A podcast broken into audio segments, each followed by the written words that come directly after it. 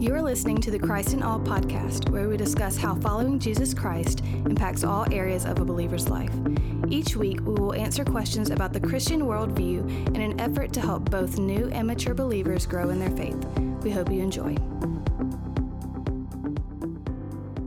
Welcome to the Christ in All podcast. My name is Matthew Smith, and with me, as always, is lead pastor Chad Hunsberger. How's it going, man? All is well. Right, man. Everything is different now, man. We're in a new studio. Oh, right. Yeah, we got Yeah. a new producer. Wow, it's feeling Uh, we- pretty That's right. This is we are moving up in the world, and by new studio we mean a different room in Fairly the church. closet-like. Yes. yeah.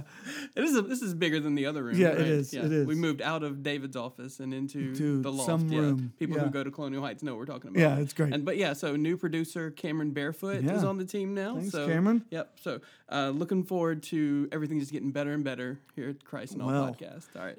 So You're shooting the bar, raising the bar. Okay. all right, so uh, we have a, a listener question Yeah, great. today. All right, so I'm going to go ahead and just read what was sent in to us. Okay. And then we actually have some some scripture because this is actually based on a specific text Yeah, that they came okay. across. Okay.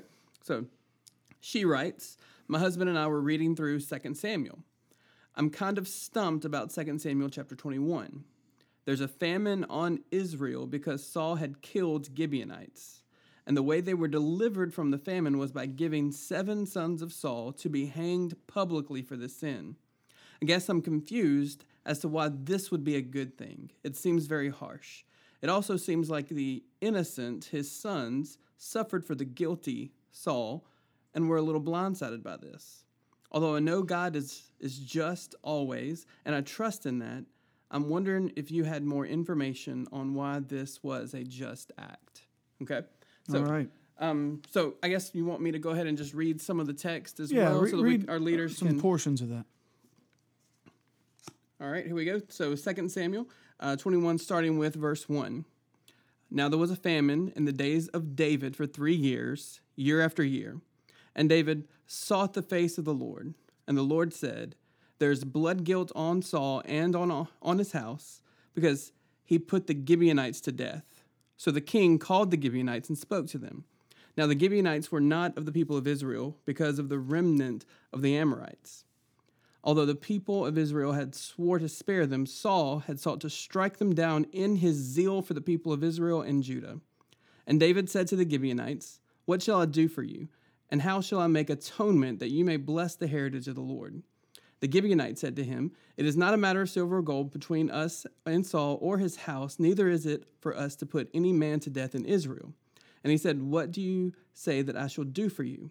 They said to the king, The man who consumed us and planned to destroy us, so that we should have no place in all the terri- territory of Israel, let seven of his sons be given to us, so that we may hang them before the Lord at Gibeah of Saul, the chosen of the Lord. And the king said, I will give them. And then uh, what follows is they actually mention the names of these seven guys. I'm not going to read all those because it's Hebrew names. And Yeah, like, sure. we- so, um, but it does say at the end of chapter nine they were put to death in the first days of the harvest. There's also some like preparations as far as like what happened to the bodies after they Yeah, were sure. hung after that. But then it gets to uh, the end of verse 14. It says after that the Lord our God responded to the plea for the land, so letting us know that the famine was removed, so that Mm-hmm. Yeah. God accepted Right. this as a good thing, Sure. seemingly. All right. Sure. So I think there's a couple things to maybe consider.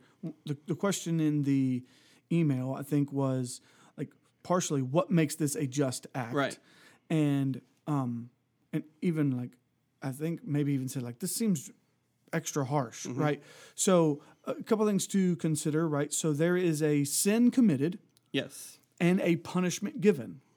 That sin is the sin of Saul killing Gibeon, murdering Gibeonites when he was not supposed to, Right. and the punishment is famine on the land. Mm. Then there's this kind of follow up to that, though. And just so that we're clear, Saul himself has actually already passed away at this Yeah, point. that's right. Yeah. So So, so as far as punishment have- for him, That's right. Like it's, It's- too late for this particular Absolutely. thing. That's right. So so you've got this picture where there is sin and punishment being doled out, and so David now the the king after Saul Right. is trying to say we need the famine to stop. Mm-hmm.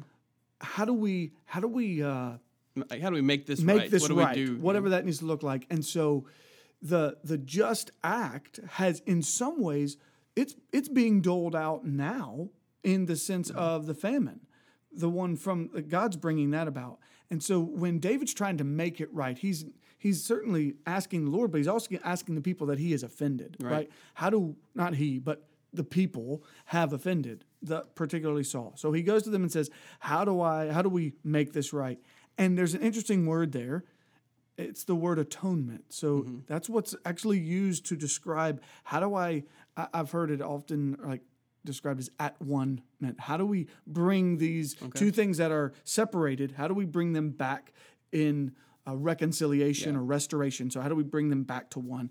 And so this this atonement needs to be they say well we know saul's already dead so take out like in a sense make his sons the atonement.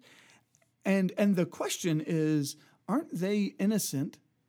And so aren't they they're going to take the punishment for a whole people that when they were they were innocent. Um, and so yeah i think this is just to get that full picture of Right. what's taking place that becomes helpful. So then we begin to think about what justice really looks like, right?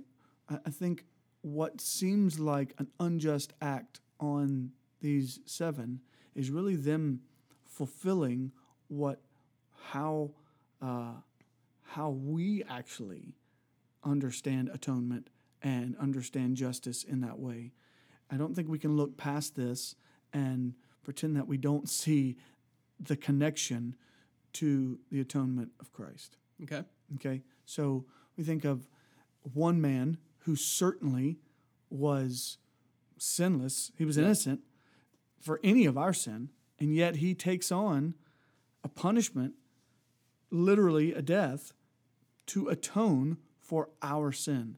So, and sometimes I think we see texts like this in the Old Testament that are actually intended to point us Yeah.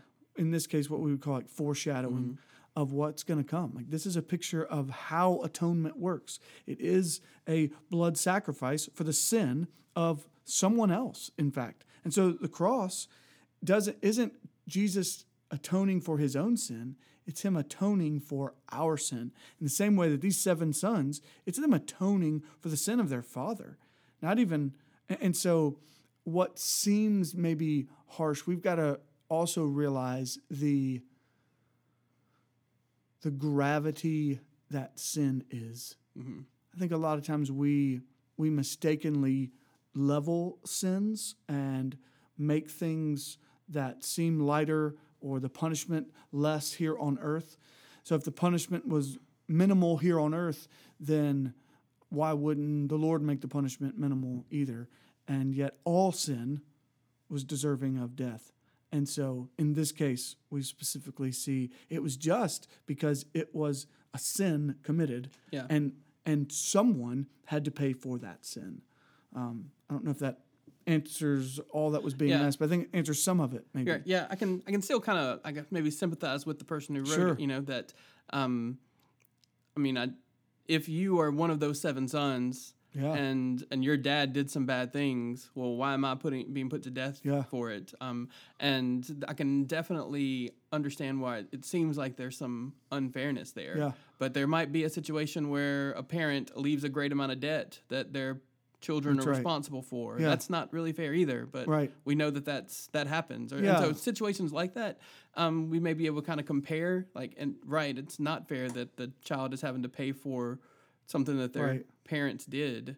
I think But- sometimes we think of fair and just, they're not the same word. Mm-hmm. When we say fair, I, I think about my kids, right? When they say it's not fair that I don't get to do what my friends get to do, or it's not fair, like it's not fair in the sense that they had, but it doesn't make it unjust. Yeah.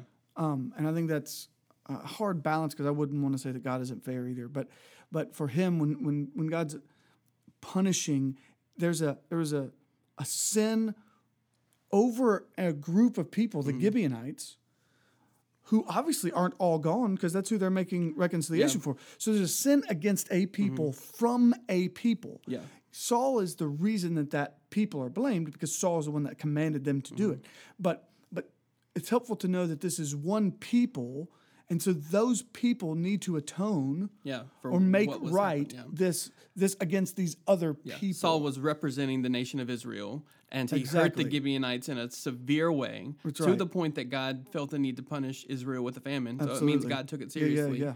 So in order to make that right, then the nation of Israel does need to suffer in a That's right. severe way. Absolutely. And and so what is their suffering? Mm-hmm. It- even even the Gibeonites are somewhat showing grace because they say we don't we're not asking for money.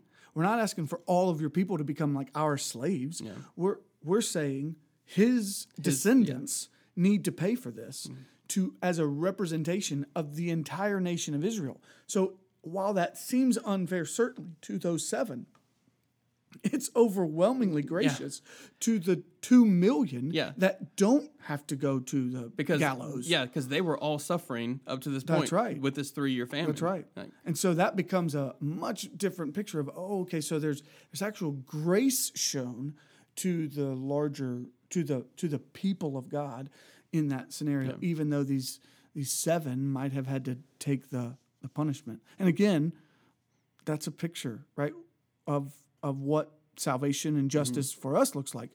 The the one took the punishment, Right. and we are the recipients of grace, not because we did something to deserve it, not because we were perfect and did everything right, but because that one took the punishment for the rest of us. And I think a key part is you pointed out verse fourteen, and then God brought back the land as he said he would. So so the famine goes away and and so again for us that same picture of uh, of salvation in that once once that that gift of the cross, Mm-hmm. the gift of death and resurrection took place and we respond to that, man, we are we are given the the famine is gone. And so I, I think that's a helpful That's a good picture. point. I'm, I'm assuming Saul, when he was uh, hurting the Gibeonites, he hurt more than just seven people. Right, Right. that's right, And so, that's right. so if we're looking at it from that perspective, the the with the punishment for Israel wasn't nearly as bad as what Could have been their king Yeah, actually doled out. Absolutely. Because, in fact, there's great evidence that it was more than seven Yes, people. absolutely. And so there is grace there shown by the Gibeonites when they really didn't have to, because Mm-hmm. David's trying to just make it right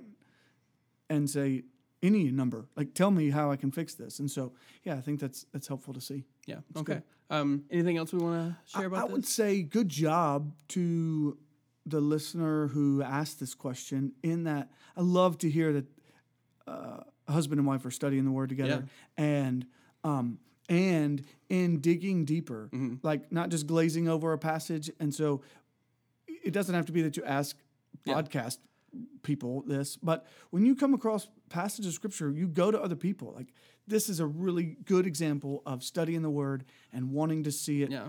They weren't doubting the goodness of Right. God. That's actually my favorite part of the question is when she says, uh, "I know that God is just. Yeah. just help me understand this piece." Like, Absolutely. And so uh, there's a someone another story in Scripture which says, "I believe, help my unbelief," Yeah. and so it's very much that kind of heart behind Absolutely. it. So I would just encourage that to those who are listening today to to he- see the word, study the word, and when you do that, when you come across something that's you don't have to question the character of God. Mm-hmm. Just try to understand how this affects it. I think it's big. Excellent. All right. Well, that's going to wrap up this episode. We uh, hope you have enjoyed it. And if you did, we would ask that you would uh, share the podcast on social media and give us a rating and review. Thank you for listening.